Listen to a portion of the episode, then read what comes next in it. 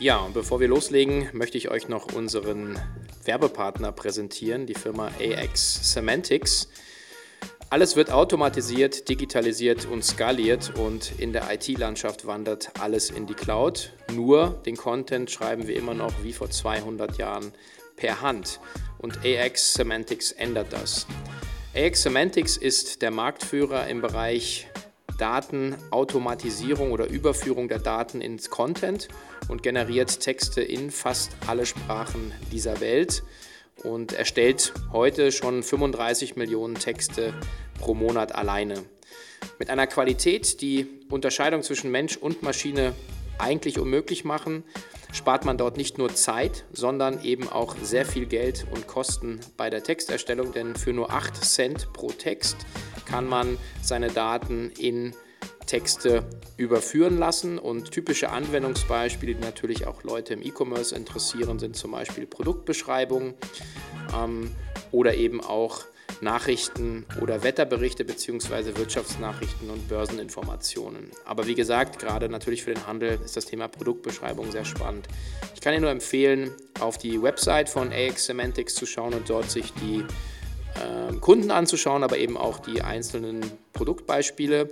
Und man wird sehr schnell feststellen, dass die Anwendungsfelder der Software von AX Semantics hier keine Grenzen gesetzt sind. Herzlich willkommen zu Cheftreff, dem Future Retail Podcast von Sven Ritter. Im Gespräch mit den Machern und Innovatoren der digitalen Handelsszene. Herzlich willkommen zu einer neuen Ausgabe von Cheftreff. Heute Sven im Doppelpack. Ich freue mich sehr, Sven Schmidt heute hier zu haben. Herzlich willkommen. Moin Sven, vielen Dank für die Einladung. Ja, dich kennt man ja äh, zumindest vom letzten Jahr von der K5-Konferenz. Da hattest du zusammen mit Philipp Westermeier einen Live-Podcast bei uns auf der Bühne aufgenommen viele Leute, die wahrscheinlich die, die OMR intensiver verfolgen, da bist du ja regelmäßiger Stammgast dort im Podcast.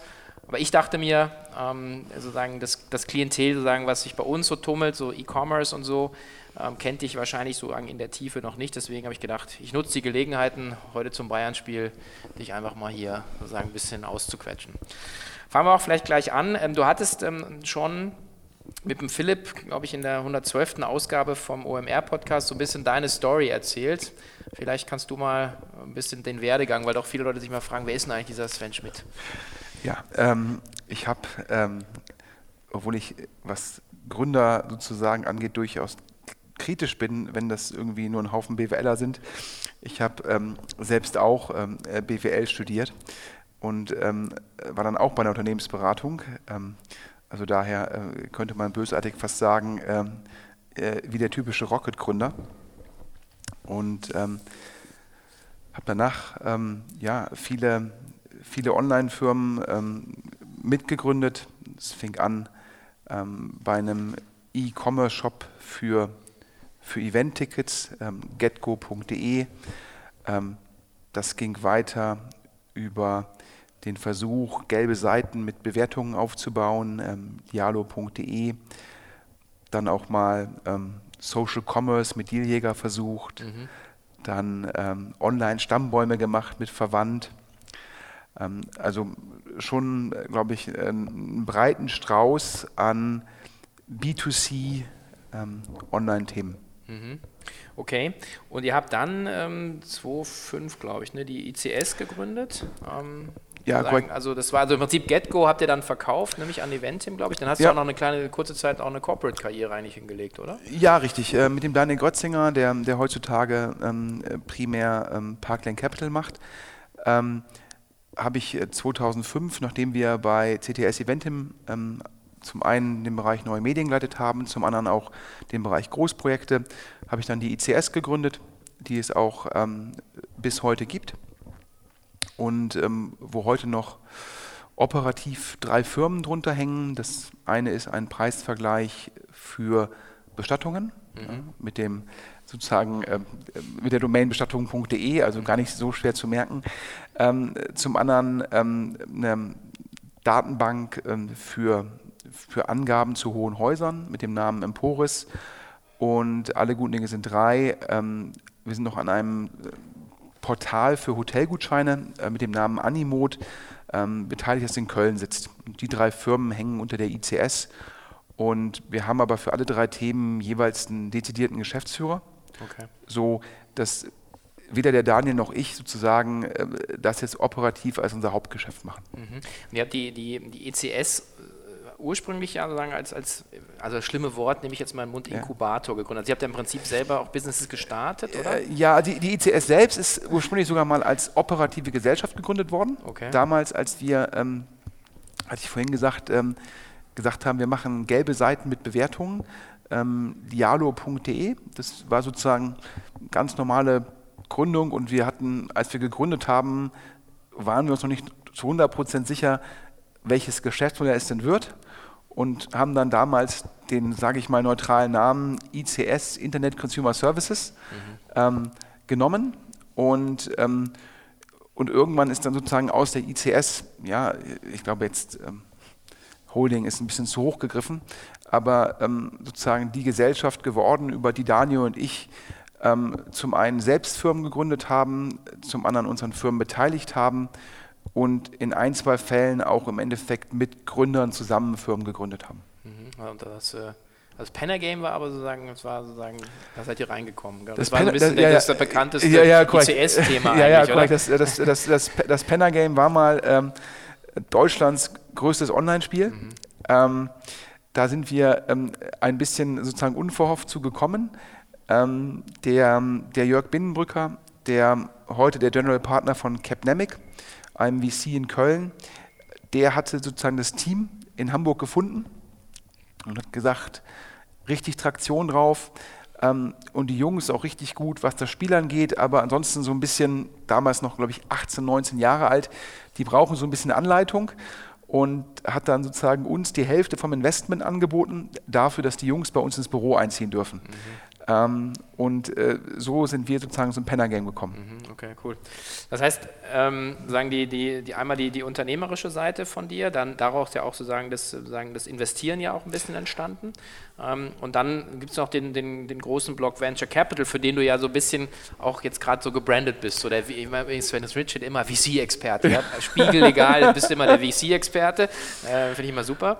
Ähm, und du warst aber auch relativ lange ähm, eben bei Excel und bei, bei Early Bird auch involviert. Ne?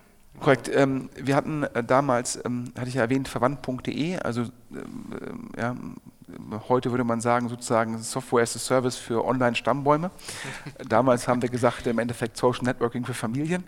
Ähm, das hatten wir auch ähm, Early Bird gepitcht und haben uns dann zum Schluss aus verschiedenen Gründen ähm, damals für Hasselblatt Ventures entschieden, aber es waren sehr gute Gespräche mit Early Bird und die hatten mich dann danach gefragt, ob ich nicht ja, part-time nebenbei ähm, dort mal ins äh, VC-Geschäft schnuppern wolle. Und so bin ich so für gute zwei Jahre ähm, ähm, Venture-Partner bei, bei Early Bird gewesen, so 2008 bis 2010. Und ähm, noch davor hatten Daniel und ich mal Dealjäger, äh, unseren Ausflug ähm, in Social Commerce, hatten wir mal bei Excel in London gepitcht. Und ähm, da muss man fair sein, die haben uns dann damals kein, kein Funding-Angebot gemacht, aber ich bin dann im Kontakt geblieben mit dem Harry Nellis und dann hatte der mich irgendwann 2010 gefragt, ob ich mir auch vorstellen kann, irgendwie Venture-Partner ähm, bei Excel in London zu werden. Und das habe ich dann auch äh, viereinhalb Jahre gemacht, von ähm, irgendwie so mhm. Anfang 2010 bis Ende 2014. Mhm, okay. Jetzt, für mich ist das so ein bisschen, wie du sagst, der Vorsicht vor BWLer beim Gründen, aber ist schon so die, die moderne äh, Wirtschaftsbilderbuch- Karriere zu sagen, okay, McKinsey, dann sozusagen selber gegründet, dann im Prinzip in Investitionsmodus geschaltet, selber inkubiert, dann Venture Capital gemacht und jetzt sozusagen das Ganze als Experte sozusagen, äh, sozusagen unter, unter das Volk zu bringen. Also wahrscheinlich, also keine Ahnung, wenn du jetzt mal so zurückschaust, würdest du schon sagen, hättest du wahrscheinlich, wenn du jetzt jemand vorher angeboten hätte, hättest du gesagt, gekauft. Ähm ja, ich glaube, ich glaube, man, man, muss ja, ähm, man muss schon sagen, wir waren ja mit ICS oder wir sind mit ICS erfolgreich. Allerdings hatten wir jetzt nie ein Projekt, was skaliert hat und was wir richtig monetarisiert haben. Also das Penner Game, das hat skaliert, mhm. ähm, aber wir haben es nicht richtig monetarisiert. Okay. Wir hatten andere Projekte, die haben wir gut monetarisiert, aber die haben nicht richtig skaliert. skaliert. Okay. Ähm, und es ist, wenn ich jetzt zurückgucke, und wir haben ICS gestartet, ich glaube so September 2005, mm, und da haben wir uns ja damals schon mit vielen Themen beschäftigt. Ja, und haben uns, also ja, das hört sich immer nett an, dann hat man, war man irgendwie bei McKinsey und dann hat man irgendwie Sachen gegründet, hat irgendwo investiert, war bei einem VC.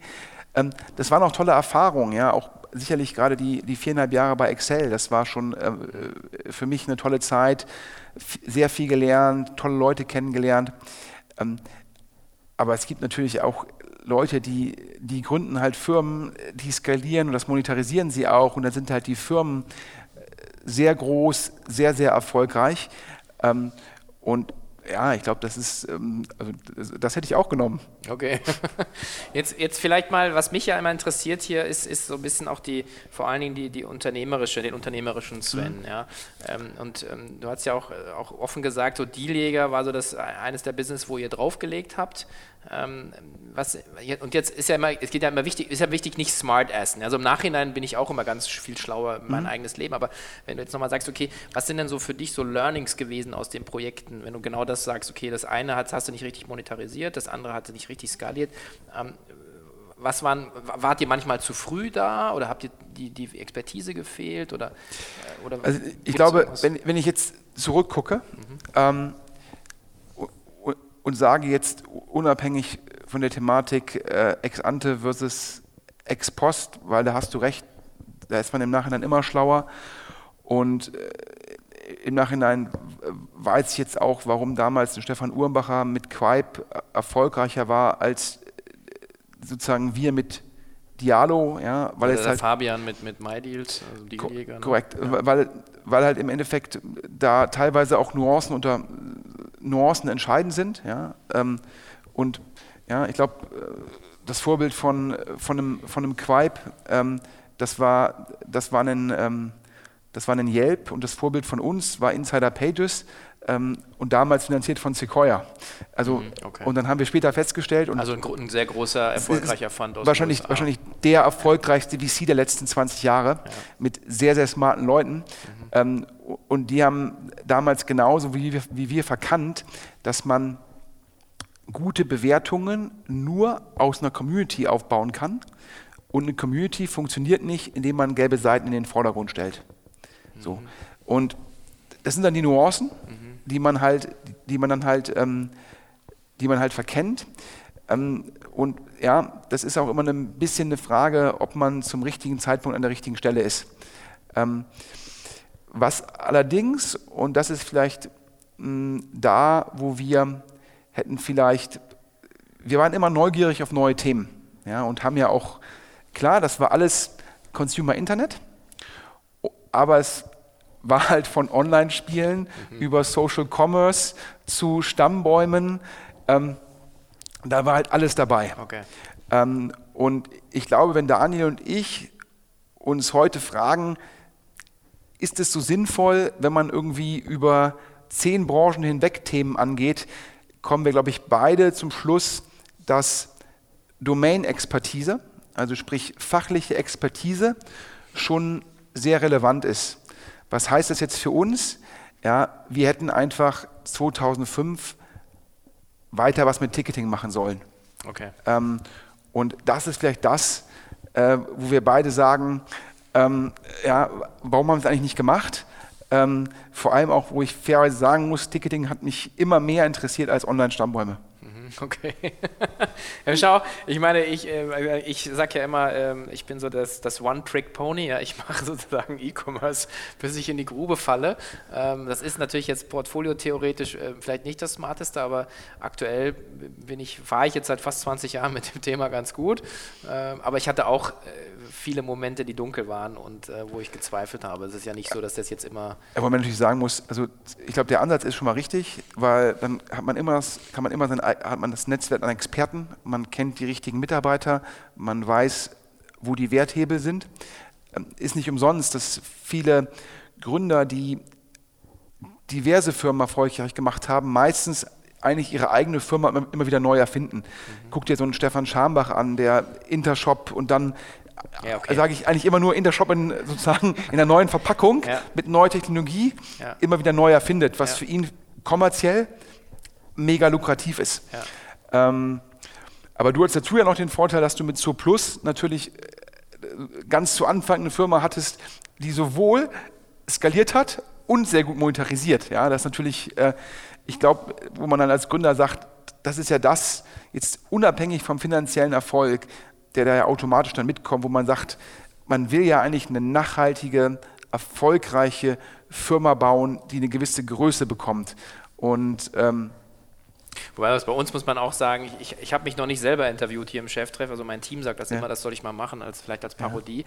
Aber das hat ja auch wirklich lang gedauert. Also das darf man auch nicht verkennen, glaube ich, dass solche, ähm, die wenigsten Über Erfolge, die jetzt so eine Größe haben, dass die über Nacht entstehen. Sondern die sind ja eben, also die erste Milliarde hat jetzt 17 Jahre gedauert äh, und da war ich jetzt auch zum Großteil nicht mehr für verantwortlich, muss man auch ganz klar sagen. Also, ähm, aber das ist, du, du musst, solche Dinge brauchen auch eine gewisse Zeit und du, wie du es gesagt hast, auch ein gewisses Fortune, dass du auch irgendwo durchhältst, ja, oder zur richtigen Zeit am richtigen Ort bist und ähm, naja. Aber klar, im Fall von Zooplus muss man ja auch sagen, ähm, ja, dass ein vertikaler Anbieter und das auch länderübergreifend so erfolgreich ist, ist natürlich auch ein Zeichen zum Schluss von extrem guter Exekution. Ja.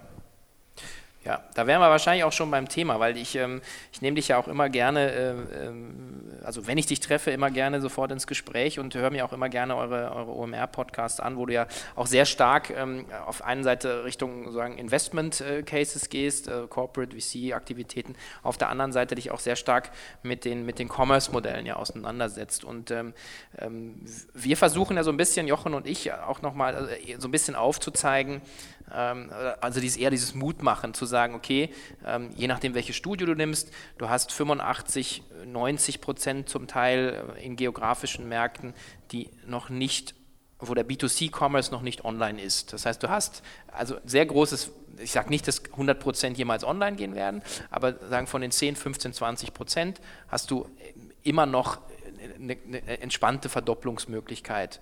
Und, ähm, und meine äh, Wahrnehmung ist immer so ein bisschen, äh, auch gerade was Finanzinvestoren angeht, die äh, holen dann immer die, die Amazon-Horrorpuppe aus der Tasche äh, bei Commerce-Modellen und sagen, ja, okay, das, macht, das geht alles an Amazon. Und wenn ich mir den Markt angucke, ähm, wäre meine Wahrnehmung, das ist es nicht so. Zooplus ist ein Beispiel, es gibt viele andere Beispiele. Wie siehst du das? Also, also, ich, glaub, also, also ich, glaube, die, die eine Fragestellung ist ja, wie stark wächst der Markt noch gesamt? Mhm. Ähm, und da stimme ich dir zu, da gibt es aus der Makroperspektive halt viele Rückenwinde. Ja, es sind ja auch teilweise selbstverstärkende Effekte, mehr Onlinehandel, sich ausdünnender Offlinehandel, der wiederum dann wieder mehr Onlinehandel begünstigt. Ich glaube, da bin ich 100% ähm, äh, bei Jochen und bei dir. Mhm. Ähm, Punkt. Dann ist die zweite Fragestellung, ähm, welchen Marktanteil sozusagen hat Amazon auch in der Zukunft? Und da wäre jetzt meine These, ähm, ich glaube, der wird jetzt nicht fallen. Also sprich, ich glaube, dass der Amazon-Marktanteil ja, sich auf dem hohen Niveau, wo er ist, sicherlich auch einpendeln wird. Mhm. So.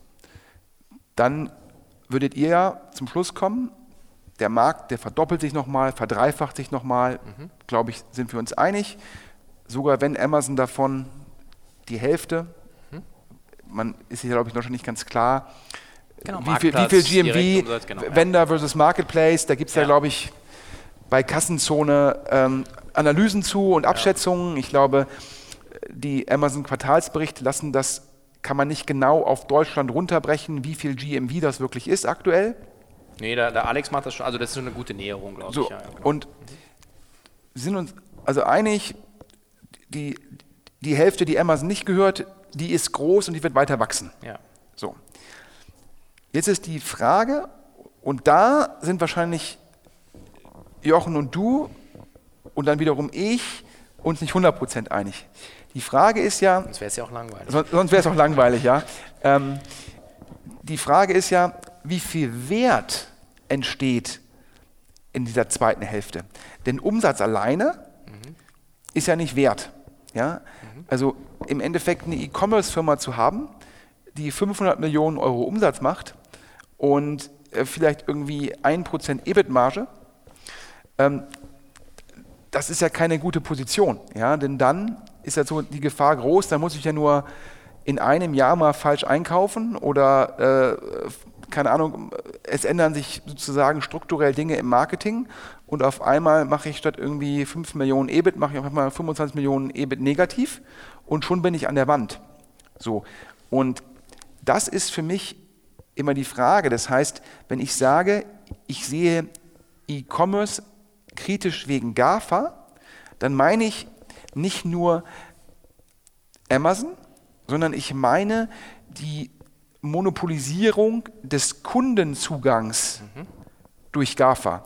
Und wenn ich meine Kunden immer wieder akquirieren muss, ja, dann gebe ich meine Marge ja, an Google, Facebook und abhängig jetzt noch von den Werbemodellen, vielleicht auch noch an Apple und Amazon. Mhm. Okay, das heißt, okay, wenn man da jetzt ansetzt und sagt, okay, was müsste ich denn machen? Ich müsste eigentlich sagen, ich komme sozusagen beim Kunden, beim Erstkundenzugang idealerweise aus dem GAFA 100% Ansatz raus. Das wäre eine Variante, oder? Ja, ich glaube, ich glaub, für mich heißt es. Es gibt ja Beispiele, die funktionieren. Ja, ja, klar. Ich glaube, ähm, für mich heißt es, ja, ich mag den Kunden initial, kann ich ihn ja auch gerne über Google und Facebook akquirieren. Ja, wobei ich dann, wenn ich dann skaliere, muss ich auch da eine Unabhängigkeit herstellen. Denn wenn ich jetzt zum Beispiel sage, ich bin bereit, den ersten Deckungsbeitrag an Google oder Facebook abzugeben, ja, und dann verdiene ich mit dem Kunden ab der zweiten, dritten Order. Das ist für mich natürlich ein Problem, wenn ich zum Schluss nur diese beiden Marketingkanäle habe, Google und Facebook. Und dort ändern sich Marktstrukturen, Bieterstrukturen und auf einmal ähm, verdoppelt sich der Preis dieser Kanäle für mich. Also mein CPO verdoppelt sich. Ja, und ich bin davon abhängig. Dann habe ich ja auf einmal überhaupt keine Neukundenakquisition mehr. Ja, das heißt, ich kann als Startup sagen, ich kann anfangen, über Facebook und Google zu akquirieren, aber irgendwann muss ich in der Lage sein, davon unabhängiger zu werden. Mhm. Das ist die erste, das erste Thema. Das zweite und wahrscheinlich noch größere Problem ist es, wie viele E-Commerce-Märkte gibt es, wo ich, nachdem ich den Kunden initial akquiriert habe, genügend Touchpoints habe, um den Kunden auch dauerhaft zu binden. Das heißt, wenn ich in so einem E-Commerce-Markt tätig bin, ja, ich, keine Ahnung, so ein One-Off-Business, ich kaufe mir alle drei, vier Jahre einen Laptop. Dann kaufe ich einen Laptop bei Notebooks billiger und drei Jahre später mhm. Erinnere ich mich gar nicht daran, dass ich mir Notebooks billiger gekauft habe, sondern ich gehe entweder über die Google Produktsuche oder ich gehe zu Idealo und, auf, dann muss ein Notebooks billiger schon wieder für mich den CPO zahlen. Das heißt, mit mir als Kunden verdient man gar nichts, weil man immer wieder wahrscheinlich den DB der ersten Order abgeben muss. Das heißt, aus, ich sage jetzt Investorenperspektive, würde ich mich immer fragen, gibt es da genügend Touchpoints? Und wir haben ja eben schon über Zur Plus gesprochen ja, und auch über den großen Erfolg von Zur Plus und das in der GAFA-Welt. Und meines Erachtens wie gesagt, du kennst ja besser aus, vielleicht kannst du gleich noch ein bisschen aus dem Nähkästchen plaudern, glaube ich, dass natürlich so Plus den Vorteil hat, dass wenn jemand ein Haustier hat, er wahrscheinlich relativ regelmäßig dafür einkauft, ob es nun Hundefutter ist, Katzenfutter oder solche Themen. Und dementsprechend sagt, kann er, hat ein zu Plus halt. Ich glaube ja auch, das letzte Mal, als ich in den Quartalsabschluss geguckt habe, war die Marketingquote irgendwie 3 Prozent, mhm. also gigantisch niedrig. Mhm. Und ich glaube, wenn man sich die Charts anguckt über die Wiederkäuferrate, die Geht ist gigantisch hoch. Ja. Das heißt, zum einen super Exekution, weil offensichtlich die Kundenzufriedenheit extrem hoch ist, mhm. aber halt auch die vielen Touchpoints, die überhaupt die Bindung zum Kunden ermöglichen. Ja, und ich glaube, es ist halt, wenn ich Electronics verkaufe, relevant schwieriger. Ja, da gebe ich dir. Also bin ich, Im Prinzip ist das Produkt äh, immanent sozusagen. Du hast praktisch diesen, diesen Repetitive Demand das wurde uns ja dann, also äh, am Anfang wurde es mal ausgelacht, ja, Hundefutter online, danach wurde gesagt, ja, ist ja kein Wunder, dass das funktioniert, der Hund muss ja immer fressen. Und ich sage, ja, aber für mich genau das der entscheidende Punkt ist, du kannst ja die Kohortenanalyse der, der Kunden anschauen und der, sagen, der, der, der, praktisch der Umsatz, den du mit, den, mit diesen Kohorten machst, der geht kontinuierlich nach oben. Das heißt letzten Endes, die sind immer zufriedener mit dem Produkt, was sie bekommen. Also das ist sozusagen, und dann bin ich völlig bei dir, das ist wirklich eine, eine brillante Leistung von dem Team der letzten Jahre, vor allen Dingen, ähm, sagen da so eine saubere Execution einfach auch gemacht zu haben im Produkterlebnis. Also das ist sozusagen. Das eine ist, ob nun bewusst oder unbewusst, glaube ich, den, den richtigen Sektor ausgesucht. Ja. Immer bewusst, Riesenanalyse natürlich. Ja, ähm, äh, du wärst bei den Diskussionen sehr nah dran gewesen als Mitgründer. Ähm, und dann halt auch super exekutiert. Ja. So, und da, da kommt halt beides zusammen. Aber wenn ich oft jetzt mit, mit, mir Sachen anschaue und dann höre ich wieder hier, wir, wir verkaufen irgendwie ähm, Sportklamotten online und verkaufen das dann noch über Amazon und eBay. Da verkaufe ich ein Produkt, ja. was jeder verkauft, mhm. über, einen, über, einen, über Wege, wo ich den Kunden nicht binde da bin ich ja letztendlich, und das habe ich ja auch auf der K5-Konferenz letztes Jahr gesagt, da müssen viele Händler aufpassen, dass sie nicht im Endeffekt ja, zum Mitarbeiter von Amazon ohne Mindestlohn werden. Ja, das sind ja diese sogenannten horizontalen Geschäftsmodelle, wo du sagst, du hast eigentlich, äh, du bist genauso breit aufgestellt oder du bietest eine, ein Segment an, was Amazon auch verkauft, äh, wo ist dann sozusagen der Mehrwert. Es gibt da aber auch Beispiele, wir haben jetzt äh, auf der K5 jetzt äh, zum Beispiel äh, die Keller-Brüder oder den Moritz ja. Keller da, Keller Sports, relativ kleiner Spezialanbieter. Ja? Ähm, also ich rede jetzt immer nicht über den Investment Case, sondern erstmal so unter, unter ja, aber, die unternehmerische Perspektive. Ich muss jetzt, da würde ich jetzt, also ich muss mal sagen, ich habe mal die, ähm, die beiden Brüder mal, als sie gerade angefangen haben, in München getroffen. Mhm. Ähm, und da haben die, glaube ich, damals mir erzählt, wie sie ähm, irgendwie aus den USA noch irgendwelche Abercrombie T-Shirts gekauft hätten, dann hätten sie die irgendwie noch angemalt, damit sie die weiterverkaufen dürfen und wie sie da Arbitrage gemacht haben. Und da habe ich damals gesagt, ja, das sind echte Unternehmer. Also daher kann, muss man schon mal sagen, die Jungs, ja, echte Unternehmer, heiß wie Frittenfett, super. Und jetzt kommt das Aber. Sogar die Jungs, von denen ich damals richtig beeindruckt war, also ich glaube Vollblutunternehmer, tun sich ja in dem Markt relativ schwer. Wenn, wenn man guckt, was die meines Erachtens schon an Fundraising gemacht haben, ja, für ein Thema, was jetzt nicht so durch die Decke geht, da würde ich mich jetzt aus Investorensicht immer fragen, wer kauft das wann zu welchem Preis und wann bekomme ich mein Investment zurück? Mhm.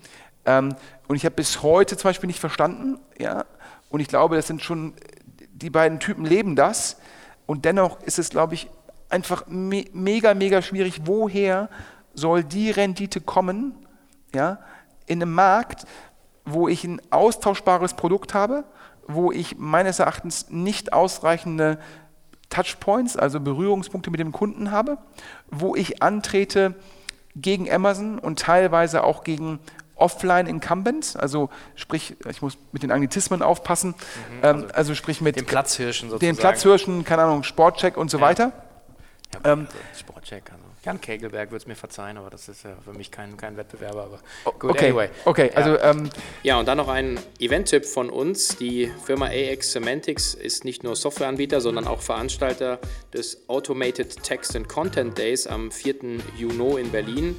Das größte Event, auf dem sich Content- und Marketing-Experten wie zum Beispiel Karl Kratz oder Nils Katter und viele andere darüber austauschen, wie künstliche Intelligenz unseren Umgang mit Content verändert.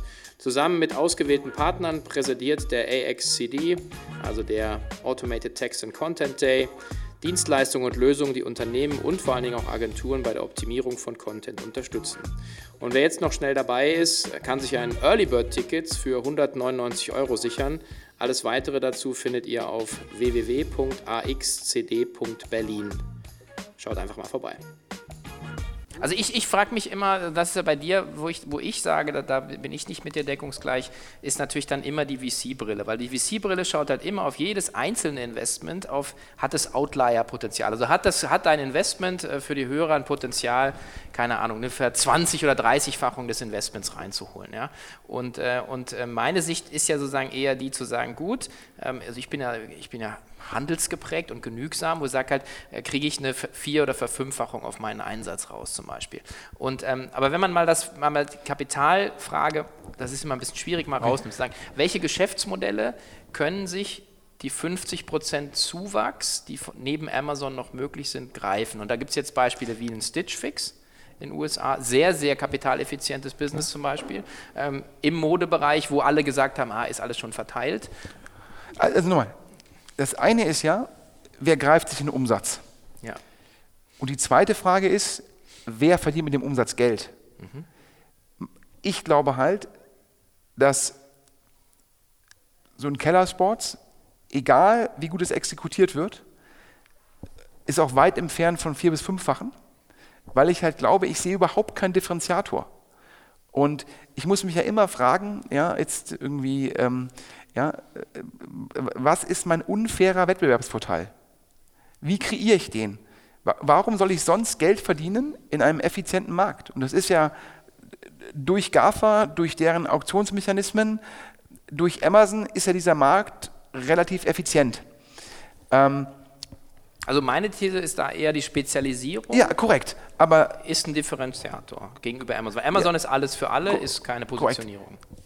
Ja, aber was ist Spezialisierung? Das ist meines Erachtens, heißt das ja Kundenbindung. Ja. So. Und Kundenbindung kann ich meines Erachtens nur erzielen, wenn ich relevant viele Berührungspunkte mit einem Kunden in einem gegebenen Jahr habe. Wenn ich ein Thema habe, wo ich mit dem Kunden nur alle zwei, drei Jahre interagiere, mhm. ist es sehr, sehr schwer, gute Kohorten aufzubauen. Gebe ich dir recht, klar. So, das heißt, das ist schon mal die, die Basisvoraussetzung. Mhm. So. Ähm, und dann ist immer noch die Frage, wie differenziere ich mich gegenüber Amazon? Und das ist meines Erachtens, ja, das kann Sektorfokus sein mhm. ähm, und am besten noch gekoppelt mit einem sehr, sehr guten Service. Damit ich halt die Leute bediene, mhm mit denen ich Marge machen kann. Denn in einer, in einer transparenten sozusagen äh, Preislandschaft werde ich ja mit der Klientel, die ich jetzt, auch wenn der Fabian Spielberger mich jetzt unterm Tisch tritt, ähm, werde ich ja mit der MyDeals-Klientel, die immer nur nach dem besten Preis guckt, mhm. glaube ich, als Händler Schwierigkeiten haben, eine Marge zu erzielen. Das heißt, für mich ja, Berührungspunkte, vertikale Kompetenz und Servicefokus sind drei Themen, um halt sozusagen neben Umsatz auch EBIT zu machen. Okay, gut. Gut. Ich würde sagen, Kellerspots, und wir haben sie auf der Bühne, ich hatte ihn auch hier schon im Podcast, so wahrnehmen, dass sie genau sagen, sie gehen in Richtung Service, sie gehen in diese Spezialisierung, sie haben mehr Berührungspunkte durch die Ausweitung von Sportarten. Aber drehen wir doch mal das Spiel um. Im Prinzip, ich meine, du bist ja, du bist ja wirklich brillant ja, in dem, in dem äh, Hello Fresh aus dem Wasser blasen, About You aus dem Wasser blasen. Wenn du jetzt vor der Wahl stehen würdest, nochmal, ich weiß, du würdest es nicht machen, aber du würdest ein Commerce-Modell irgendwie hochziehen würdest, also sagst du, okay, ist von vornherein, das glaube ich im Vorgespräch gesagt, ist für dich das dritter Weltkrieg, würdest du nicht machen? Oder würdest du sagen, wenn du das jetzt berücksichtigst, was du sagst, was wären Modelle, die du, ähm, die du dir vorstellen könntest? Also aus Sicht von Umsatz und EBIT. Also ich glaube, du, du hast ja sowas wie Stitchfix ja, erwähnt, was ja letztendlich, ja, ich würde jetzt sagen, eine, eine softe Subskription ist. Also äh, auf Deutsch ist, äh, ist ein Abo, aus dem ich das ich aber einfach pausieren kann. Mhm. Das ist ja im Endeffekt die Idee dahinter, dass ich halt die Berührungspunkte forciere. Mhm. Ja? Ähm, und, und, und so halt gekoppelt mit auch einem sehr guten Produkt und offensichtlich auch einem Kundenbedarf das mache. Ich glaube, es gibt ja auch äh, nochmal, ist ein bisschen langweilig, der Hörer wird sagen, warum reden wir schon wieder über Tierfutter? ähm, äh, die Kollegen da in den USA, die da vor kurzem ja äh, diesen Mega-Exit hingelegt haben. Chewy. Korrekt. ja, die ja scheinbar auch in dem Bereich äh, hochmargiges Tierfutter, Subskription es auch wieder geschafft haben, äh, dieses, sage ich mal, dieses Dreieck aus äh, Bindung, Service und, und Marge ähm, anzugehen. Ähm, darüber würde ich jetzt immer, immer nachdenken.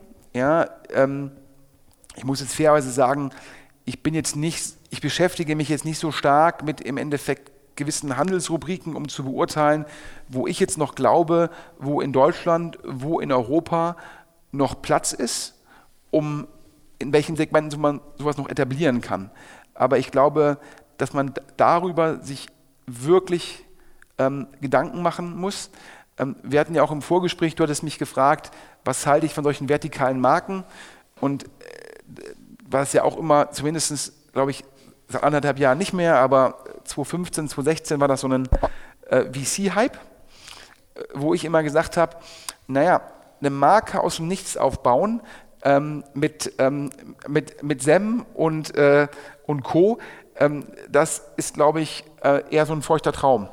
Ähm, und irgendwie äh, vier WHUler, egal wie gut sie sein mögen, mit dem Hintergrund äh, McKinsey, BCG, Goldman und Morgan Stanley, sicherlich brillante Köpfe, ja. aber wie sollen die denn eine Modemarke, eine Koffermarke oder eine Tierfuttermarke aufbauen? Das ist meines Erachtens äh, so, als wenn ich jetzt sage, ähm, ich heure vier Models an, um äh, Derivate-Trading zu machen. Ja? Da sagt jeder, ne, kannst das Geld aus dem Fenster rauswerfen ähm, oder Uli Hoeneß handeln lassen. Ähm, um, um, um, umgekehrt muss man auch sagen, ja, Brandbuilding wiederum von äh, vier Investmentbankern machen zu lassen, halte ich halt äh, für genauso problematisch. Ja, ich meine, es sieht von außen sieht es halt so leicht. Also man sieht, du musst das Produkt haben, Markenaufbau, äh, Kundenzugang und du brauchst ja auch noch die ganze Infrastruktur, um das Ganze zu verteilen. Also ähm, ich, äh, da bin ich äh, auch, auch sehr bei dir. Spannende Beispiele, die, die wir auch schon bei uns hatten, sind ja die, die für mich die vertikalen Player, die dann die Plattform nutzen. Ja?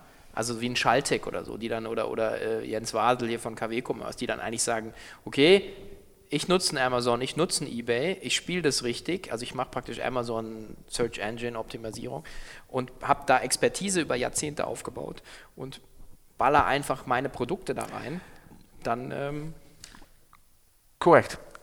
Ja, beide Firmen mir einen Begriff. Ich glaube, ähm, die, die machen, die haben natürlich, die haben den Vorteil, dass sie halt früh dabei waren, dadurch sehr viel Kompetenz aufgebaut haben und halt, ich sag mal, Amazon SEO, Amazon SEM äh, natürlich extrem gut beherrschen.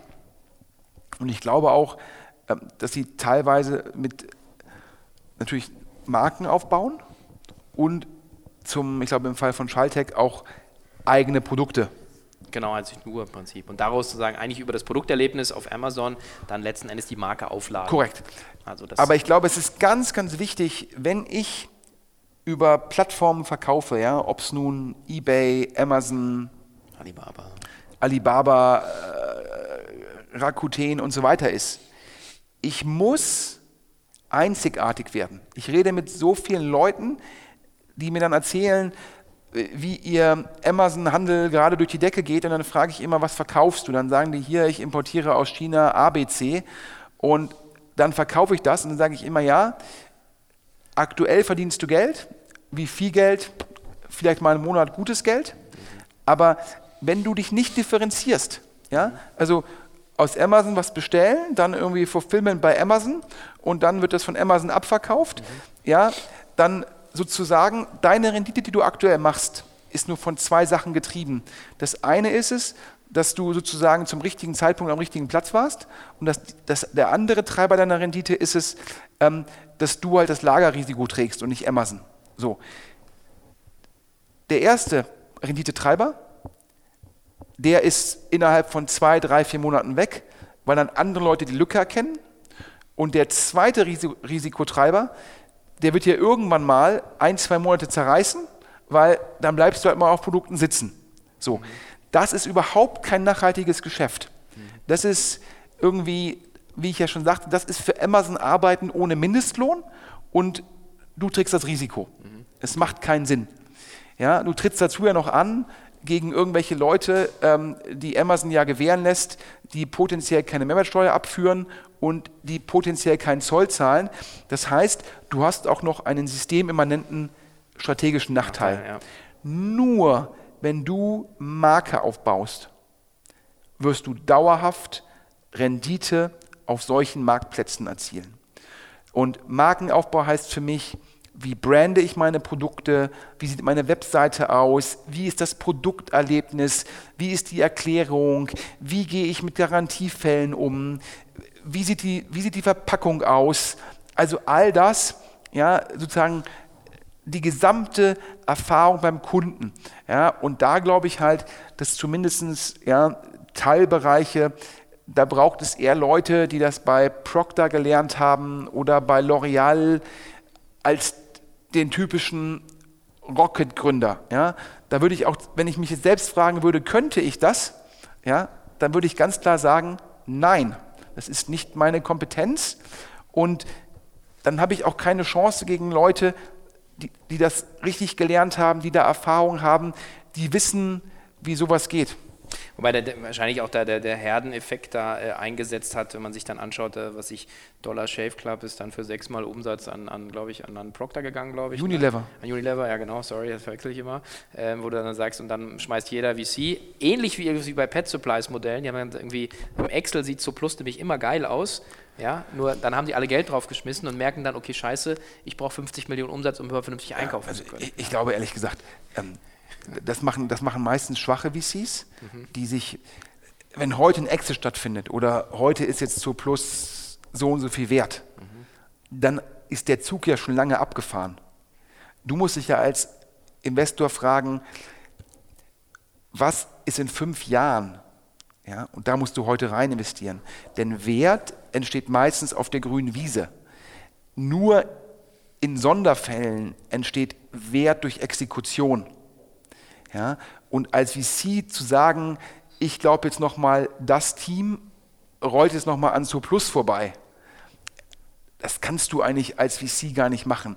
Ich glaube nicht, ich nenne es jetzt mal so, diese Investments, die getrieben sind durch den Glauben an Exekution, dass halt jemand noch einen bestehenden Player irgendwie mal wegdrückt.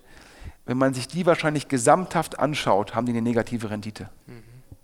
Hattest du ja eingangs gesagt, dass ihr euch, also ihr seid kein ja. VC gewesen, aber ihr habt ja im Prinzip so alles gemacht, so von Neugierde getrieben und du würdest wahrscheinlich heute sagen, hätten wir fünf oder zehn Ticketing-Geschichten gemacht, also jetzt deine These. Ja. Aber ich greife das nur mal auf, weil das so ein bisschen was, was auch Jochen und mir immer so auffällt, dass eigentlich ganz wenige Investment-Vehikel, ob jetzt äh, ganz Early Stage oder eben auch Growth, sich auf, auf, auf transaktionsbasierte Geschäftsmodelle, also eigentlich auf Commerce spezialisieren.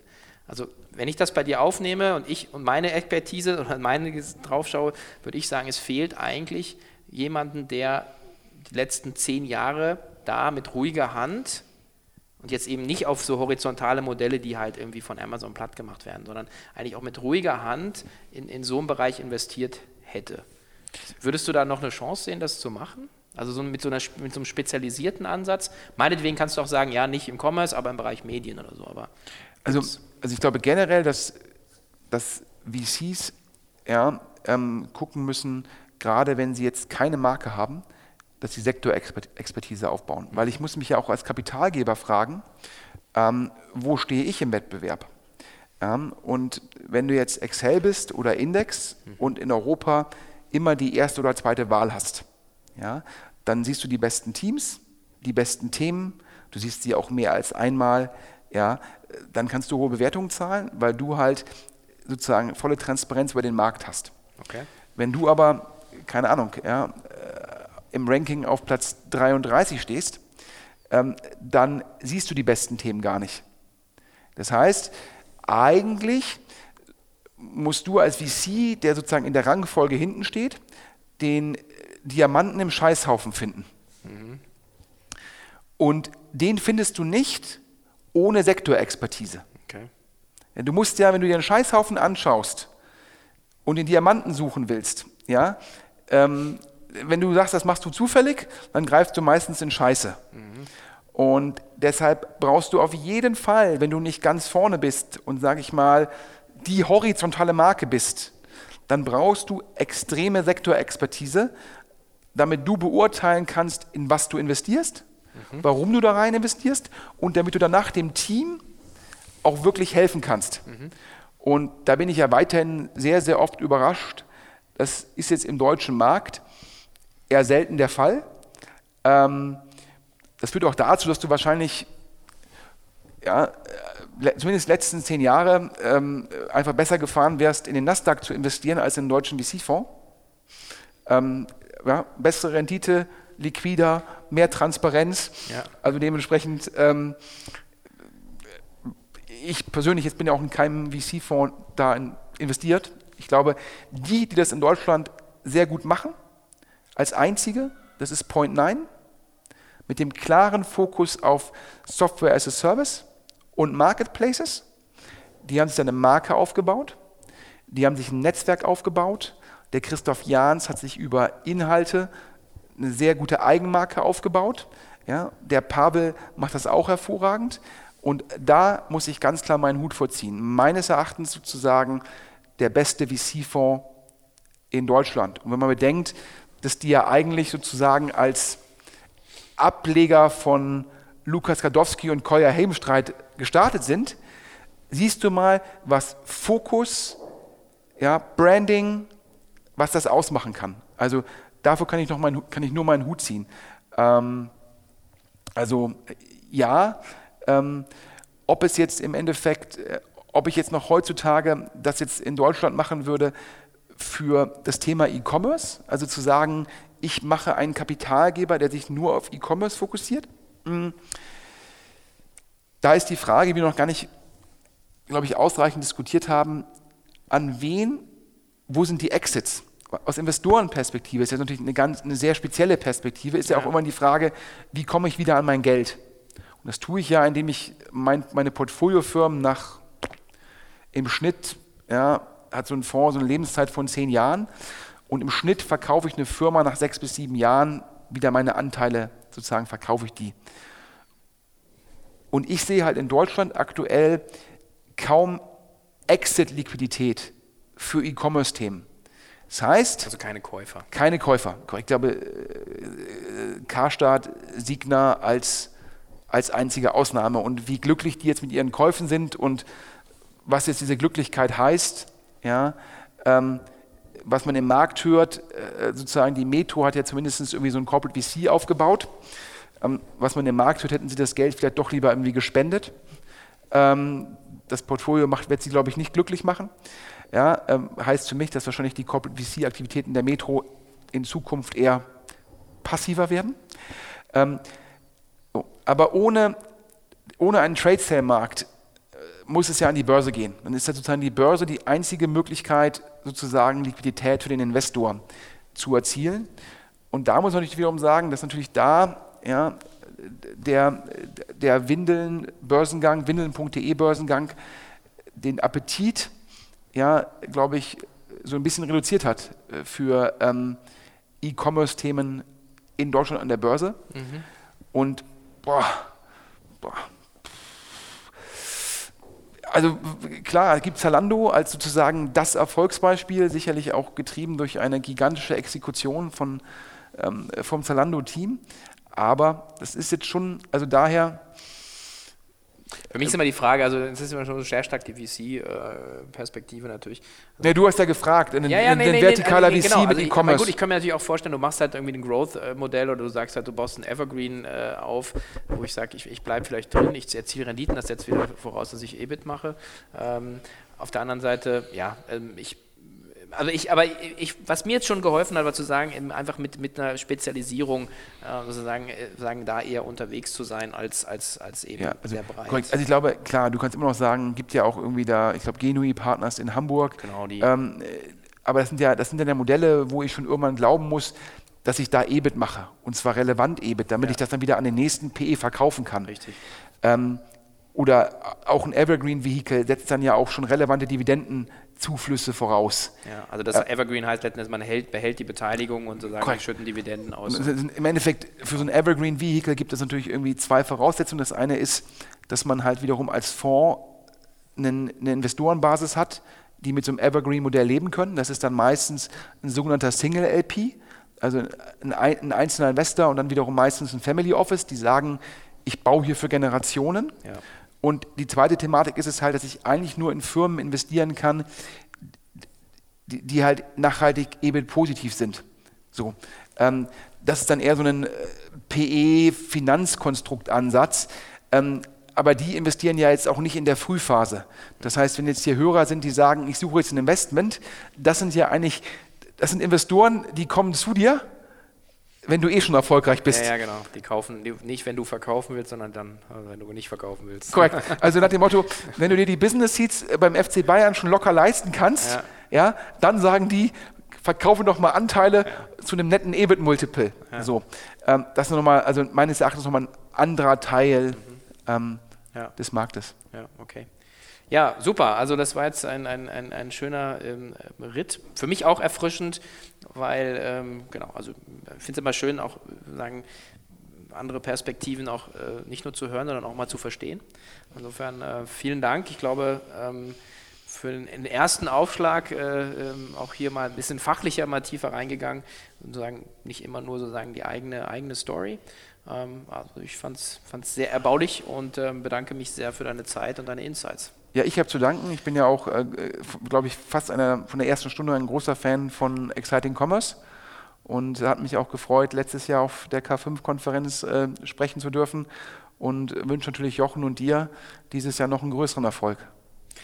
Ja, sieht, sieht danach aus, aber sagen wir, wir zerlegen dann sozusagen das, das Fell, wenn der Bär erlegt Ja, ich ist. glaube, man muss ja, man muss ja, man muss ja als Unternehmer sozusagen, bevor sozusagen äh, der Drops gelutscht ist, Ja. immer paranoid sein, ja. denn in der Sekunde, wo man sich ausruht, ja, gibt es Konkurrenz. Da gibt es schon wieder den nächsten. Genau, so äh, werden wir mal schauen. 3. 4. Juli, für die, die es noch nicht wissen, ähm, werden wir uns dann wieder live ein wenig ein paar Leute auf die Bühne holen. Danke dir. Schönen Tag noch. Ja, zum Abschluss noch einmal ein herzliches Dankeschön an die Firma AX Semantics für das Unterstützen dieser Podcast-Folge und damit auch diesmal wirklich, wirklich, wirklich der Hinweis auf die kommende Ausgabe, nämlich den Cheftreff-Podcast mit Yasha Chongluna, dem Gründer von iGlass24 und seiner Geschichte über das Tabuthema Scheitern. Freut euch drauf.